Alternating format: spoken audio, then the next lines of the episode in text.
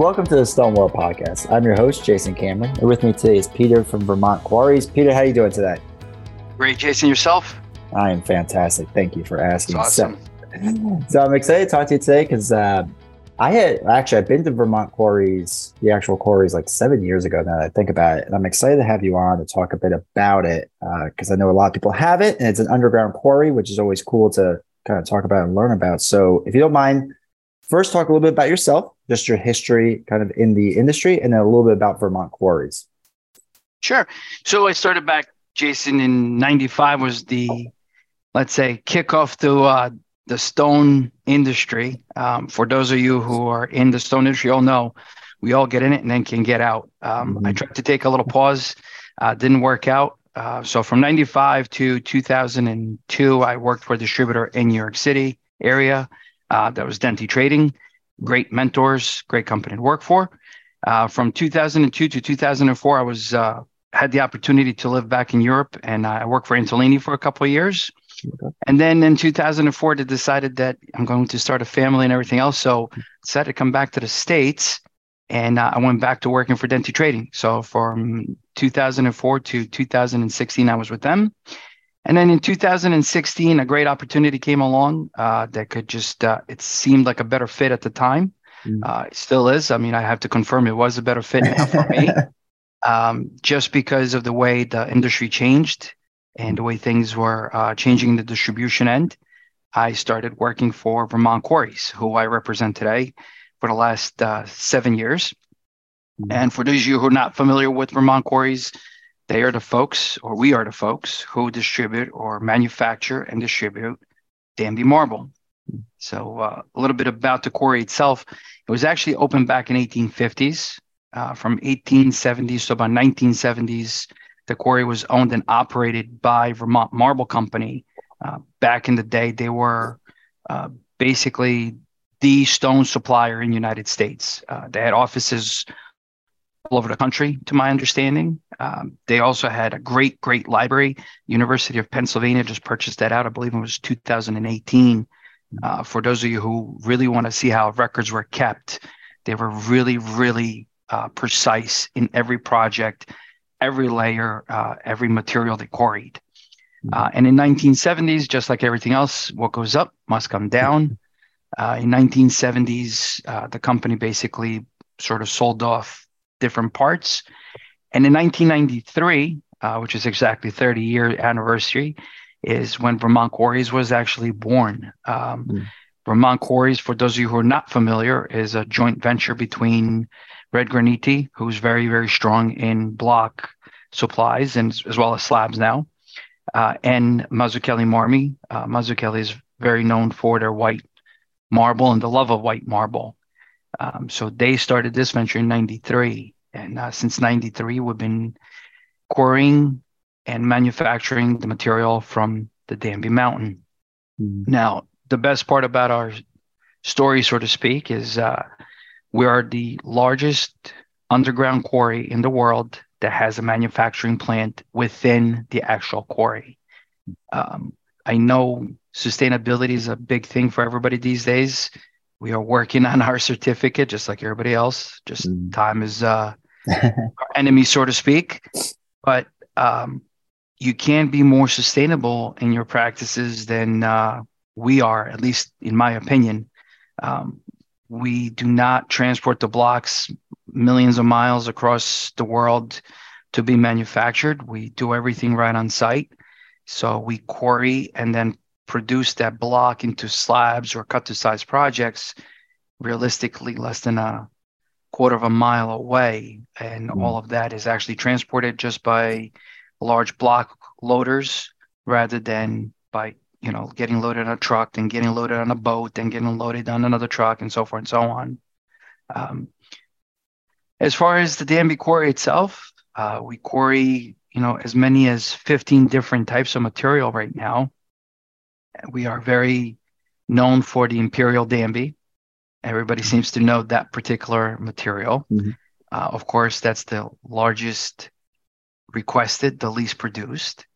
Um, but we also do quarry such things as Olympian White, Mountain White, Montepolino, Montclair, Montclair Vein Cut, fantastic. I mean, these are all different colors that a lot of the folks in the industry are already familiar familiar with. Sorry, um, but other than that, you know, we're one big giant city underground. um, we spread about furthest from the entrance to the furthest point that was scored is about just over three quarters of a mile. Um, our objective in today's market is to continue bringing material to the market that the clients are requesting. Mm-hmm. Um, you guys know at Stone World that it is uh, more about found basically following the trend more than anything these days. Mm-hmm. Uh, you can have the best quality material that you like, uh, but at the end of the day, if the client is not looking for that particular color, the soundness or the size does not make a difference. It's uh, the whole entire package, so to speak, that they want. Yeah, yeah, for sure. So. For sure. So I'm I'm happy you touched a bit on sustainability because this is something that um, you know a lot of fabricators listen to this podcast and they don't not that they fully don't understand why sustainability is important, but they they also don't see other industries such as architects, designers that do care about these things. So is is that what you're seeing on your end? Is that you know some fabricators are caring, you know, architects, designers are caring, uh, carrying uh, kitchen and bath. Like, where where do you see the push for the importance of sustainability coming from? So I think the push is really on our end to begin begin with. As a mm. company, um, obviously, we do want to be um, I guess, conscious of what we're doing to the world. Yeah. Yes, we're taking away uh, part of the mountain. There's no doubt about that. However, what we're doing um, as far as the practices that we're following, number one, we do not obtain water anywhere else from nature. Um, mm. Any water for, I mean, thousands and thousands of gallons of water that we use is all collected. And then when it's used, it's recycled mm. and used again. Um, so we do not waste any what you know drinking water or any right, any other environmental water for for that matter. Um, we are completely sustainable to that. We limit the amount of diesel fuel that we use uh, because really a lot of our stuff is done powered by electric Obviously, it's the larger machines like the block loaders.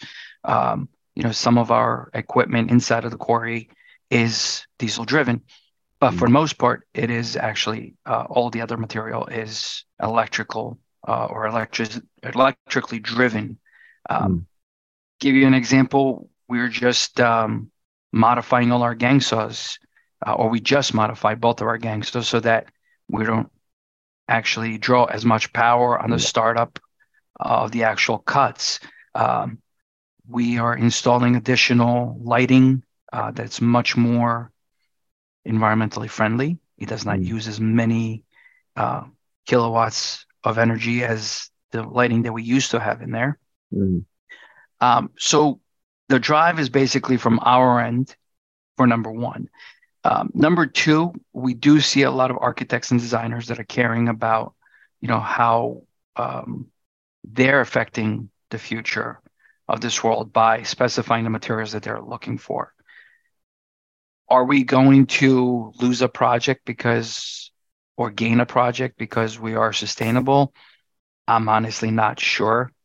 I think mm. we're a hmm. little still too early in the game to uh, talk about those things. Um, is sustainability something that we should all care about? Yeah, it's mm. it's a serious thing. Um, mm you know, if we consider uh, some of the other products that are in the market that we're specifying for our projects today, they move through this chain of production that uses a lot of energy and a lot of resources to put the mm. final product out. I think a lot of people forget that mm as far as natural stone's concerned, there is a lot less hands and a lot less energy used to produce a piece of stone than it is to produce other manufactured products. Mm-hmm. Um, and I think in the long run, I think a lot of people will realize that we do have to pay attention to these things, um, whether it's the architect, whether it's the designer, whether it's the fabricator, or whether it's the actual final homeowner or end user mm. that is concerned about um, your practices, so to speak.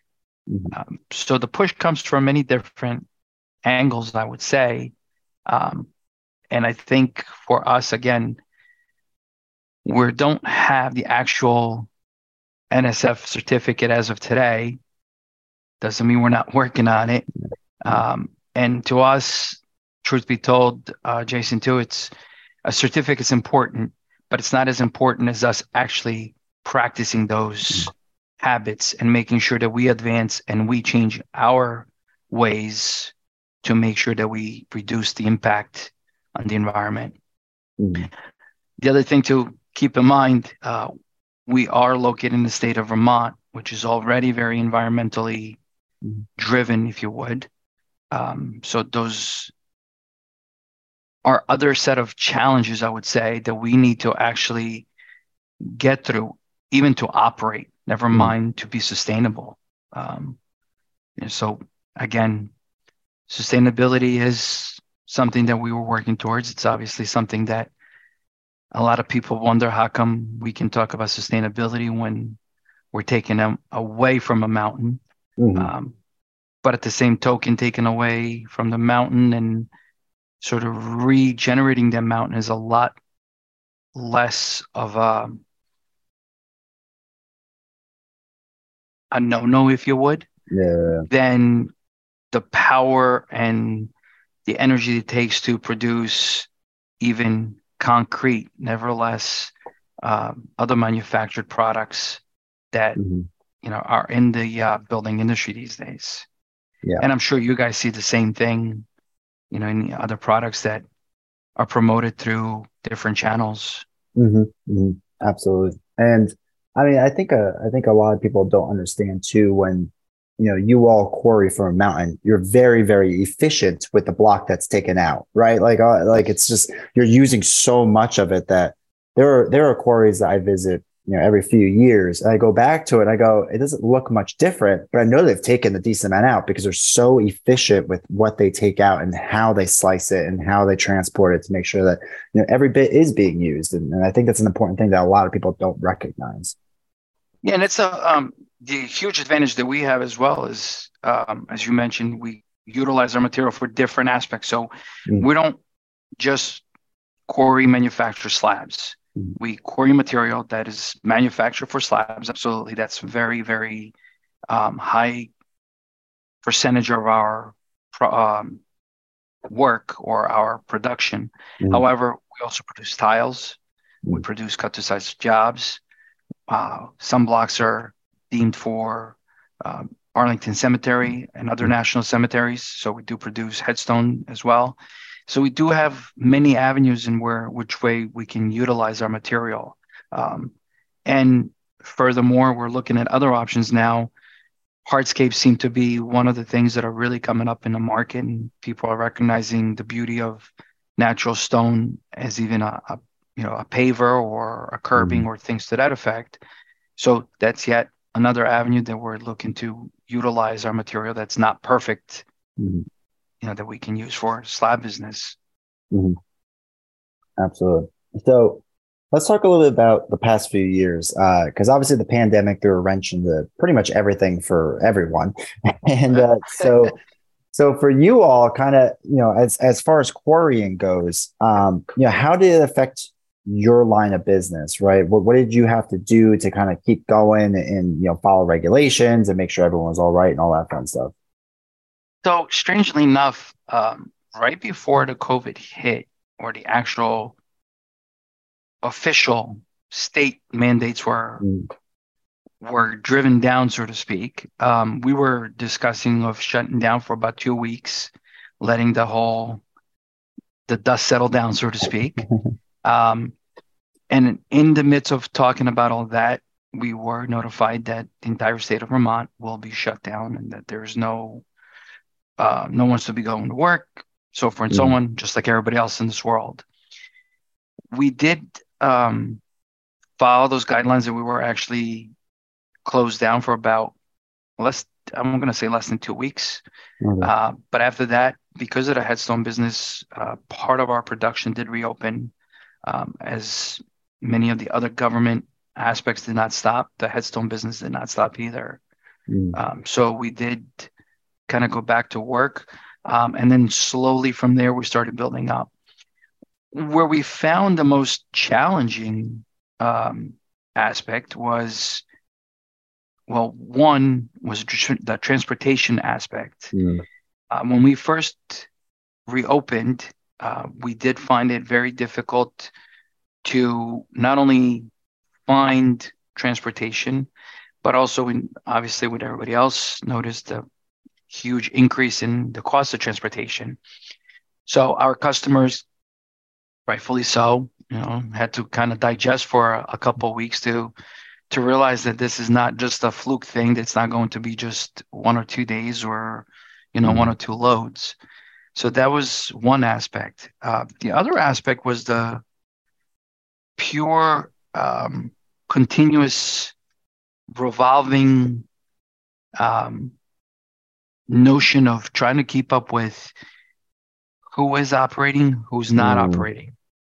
So we would have orders from clients, we would get them ready, and then the client would notify us, hey, listen, we can't take this in because you know we're we're now shut down because of COVID. um, so then you know that become a little bit of a challenge, a little bit of a juggling act.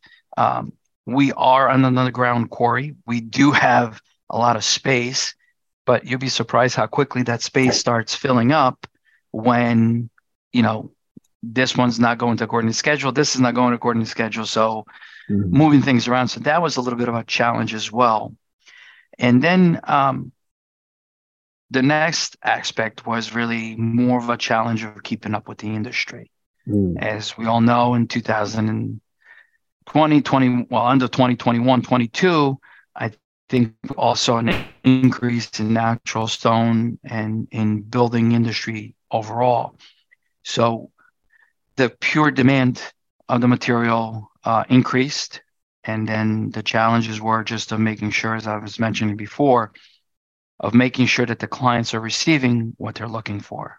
Mm-hmm. Um, you know, I, not to repeat myself, but you can have the best looking piece of stone that you you think is uh, in the market, but if the client doesn't feel that way, it's really not worth much. Um, so the continuous adjustment of you know what's right what's wrong what's good what's bad um, and i think that's not just um, Danby itself i think that's mm. pretty much the market at this moment right so uh, in in just kind of your opinion with this um, you know obviously like, like you said 2021 22 22 uh, the market kind of exploded, right? Everyone kind of thought everything was just going to fall apart. And, you know, a lot of fabricators were like, you know, waiting for it to be a repeat of 08. And it kind of never seemed to happen, right? It just kind of kept getting crazier and crazier and crazier. Has it seemed to to level off at this point now? Is it kind of back to like maybe not back to where it was, but just like leveled off, or is it still kind of demand high? So that's kind of a wrong question to ask Danby quarries or Vermont quarries. um, the difference between us, I think, and the rest of the market or the rest of the suppliers is simply the fact that we are a brand. Mm. And I say that in the fact that you can't go out and buy Danby marble from a different manufacturer or a different quarry or a different, and not just the fact that um, you know, yes, we are marble. So yes, you can get out the marbles, but there's certain specific um, characteristics that our customers look from for from our material. Mm. So the continuous request for the high end grade perfect material has always has been there before COVID and it's still there now. Do we see a slowdown overall after, after COVID? I really don't think we saw any kind of a drop off in requests. I think we just saw a kind of a shift. Okay. And by the shift, you know, we're always strong in the Northeast or the East Coast. Uh, we're very local to the Boston area. We're very local to New York City area. We're not too far even from a DC area. Um, so those corridors, so to speak, always had a very good demand for our material. Mm-hmm. But we do see an increase and continue to see an increase in other markets, especially down in the southern parts of the states, um, Midwest, you know, and now even the West Coast is kind of picking up a little bit for us as well. And I think overall, I don't think the demand quantity wise is there, mm-hmm. but the quality wise, it's still completely driven. Um, I think the big difference between us and other manufacturers will always have a larger, and I believe, anyway, maybe I'm wrong, but I believe that we'll always have a larger demand than we will have the supply. Right. right. Um, which is kind of unusual for the material. Mm-hmm. And uh, again, it really depends too, Jason, on where the market goes. Yeah. You know, one of the main questions that we generally receive um, during a lot of our podcasts or different um, interviews and so forth is how long do you have or how much more material do you have for the future mm. of the stone at your quarry? And the answer is really depending on the market. Mm-hmm. You know, we have plenty of stone to go around. There, the mountain is still full of material, mm. but it's a question whether everyone is looking for that perfect, no any imperfection, no scratch, no basically a perfect piece of stone, which by the way does not exist in the world, as we all know. Mm-hmm. Um, we might as well shut down today if that's the case. Yeah. Because really, you know, it's to promote marble or natural stone in general, um, you have to do a lot of education. Mm. And education is something that really is important for us at Vermont Quarries, not just because of us, but because of natural stone in general. Mm. If the newer generations are not familiar and do not understand the actual process and what natural stone brings to the table, we're never going to advance. Mm-hmm. Um, and I say that for, you know, sort of freely on behalf of all the quarries in the world, um, mm because I don't know of any quarry that will produce perfect material 365 days a year and put it in a market. Um, and if it does exist, please call me. I'm more than happy to come work for you because it'll be a lot easier. Um, but you know, if the market does realize that the beauty of the natural stone is the character that settled in that particular piece of stone, mm-hmm.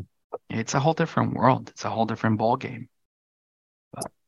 It's it's funny that you bring that up because uh, I have a lot of you know friends who are not in the stone industry, and you talk to them about uh, you know granite or marble countertops, and they compare it to a man-made material, and they're like, oh well, like you know, I wanted the same kind of marble countertop that so and so has. It's like, well, it's very hard to get that. I mean, you can get the same type, sure, but you know, it's obviously going to be slightly different. It's a natural product. It's not something that's made in a factory, and it's it's funny because you know, there is a lot of education there that, you know, I think a lot of um, possibly designers or architects want to spec a very specific look over and over and over and over. And you kind of can't do that with a natural product. Yeah. It, it, it's, you know, can't really be done. no, absolutely. And I mean, a perfect example, um, Jason, I have nothing to hide. When um, we go into certain job meetings and we're talking about multi-unit, you know, properties Mm-hmm. um, especially here, you know, in the greater New York area, greater Boston area, DC as well. Um, people want to do kitchen countertops and they want basically, as you mentioned, the same look. Mm-hmm. We could have one block that produces 30 slabs and it'll be, you know, by the time you're done, you know, one block will produce 10 different kitchens and 10 different types of material. Um, so really the old saying, the beauty is in the eye of the beholder, Mm. can't be more true for our material. Yeah. We're again, we're doing several projects now where we're educating the people what to expect from our material, what to expect from natural stone in general. At the end of the day, whether it's whether they do specify our material, obviously that's the whole driven point. But we hope that that end user or the architect at least walks away with some type of knowledge and understanding. Well, wait, maybe this isn't the product for me, or Mm. okay, I get what they're talking about. This is how we have to go about it. Right. You know, Right. so um, there's nothing more frustrating than submitting samples and then getting that submittal range back out of 17 samples. I like this one. No, no, no. That's not what the purpose of the other 16 samples is. Um, you know, so it's um, education is very important. Again, people understanding uh, is a very, very high priority for us as well. Mhm. Um, you know, another frustrating point for us um, as salespeople, or even as just someone who likes to promote natural stone, there's nothing worse than walking into a distributor's office, you know, for an appointment that you set up a weeks ahead of time, and you're waiting for the, your contact to come out and greet you. A customer of theirs walks in, tells them that they're, you know, someone at their facility that they're there to look for marble for the kitchen countertop. And the first thing that person says, Oh, no, no, no, you can't use marble on a kitchen Mm. countertop. Let me take you to this product. Yeah. Um, so that's something that we've been working on for at least last five years, you know, trying to explain to many people, not just distributors, but fabricators, architects, designers, basically whoever wants to listen you know that here is a piece of stone. This is something that mother nature created. Our job is literally just to take that same piece of stone and cut it into thinner sheets whether it Mm. be three quarter inch and a quarter. Uh, you know some people still like the two inch look. Whatever the preference is that's all we're doing is we're slicing it. We're putting a finish on it and we're shipping off to the distributor for somebody else to then take a look at it. Um, as long as you understand what comes with that particular stone, um, and that's like with any other product.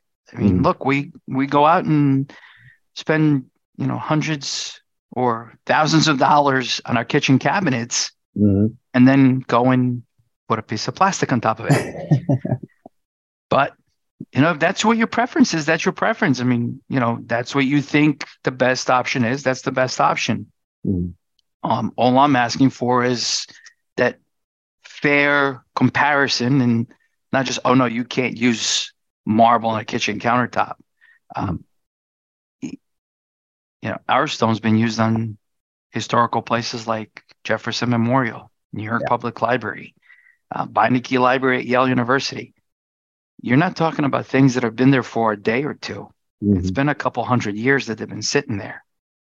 And, you know, yes, there is absolutely a little bit of a weathering and wear and tear on all those pieces.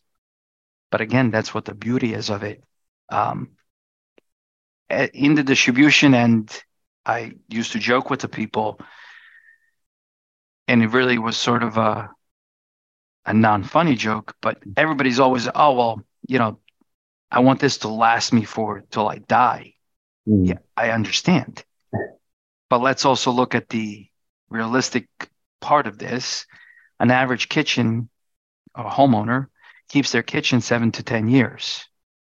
So going back to that style and, and renovation and everything else, uh, after all said and done, that's what kind of makes this world go around anyway, isn't it? It's the fact that Mhm. we do all like to change and we like to renovate. We like to make something new. Um, Mhm. You know, the beauty of any marble or any natural stone, I should say, um, including our own Danby marble, is the fact that you can reuse it. If you're keeping your second kitchen layout, um, you know, the one big bonus you have to a natural stone, you can have it refinished. Um, Mhm. I had a customer you know, several months ago. Uh, the gentleman called me up and said, you know, love your product. We were all sold on it. We came home, and uh, you know, my wife's a little concerned about the etching on the stone. And yes, you're absolutely right. We were explained, we were told this is exactly what's going to happen. What can I do to fix this? So mm-hmm. we went through the steps. You know, you can clean it. You can have somebody come in. You know, so forth and so on. And we got into the uh, conversation about, you know, the major things that will cause the etching, like the acid, like lemon and vinegar, mm-hmm. and mm-hmm. and so on. Lo and behold, a couple of days later, I received an email from the gentleman saying, you know, oh, thank you so much for your help. We took care of the problem. It's like, great. Well, that's awesome. He called me up that same day and he goes, uh, you know, it was kind of funny. You didn't ask me how I solved the problem. I said, well, which method did you use?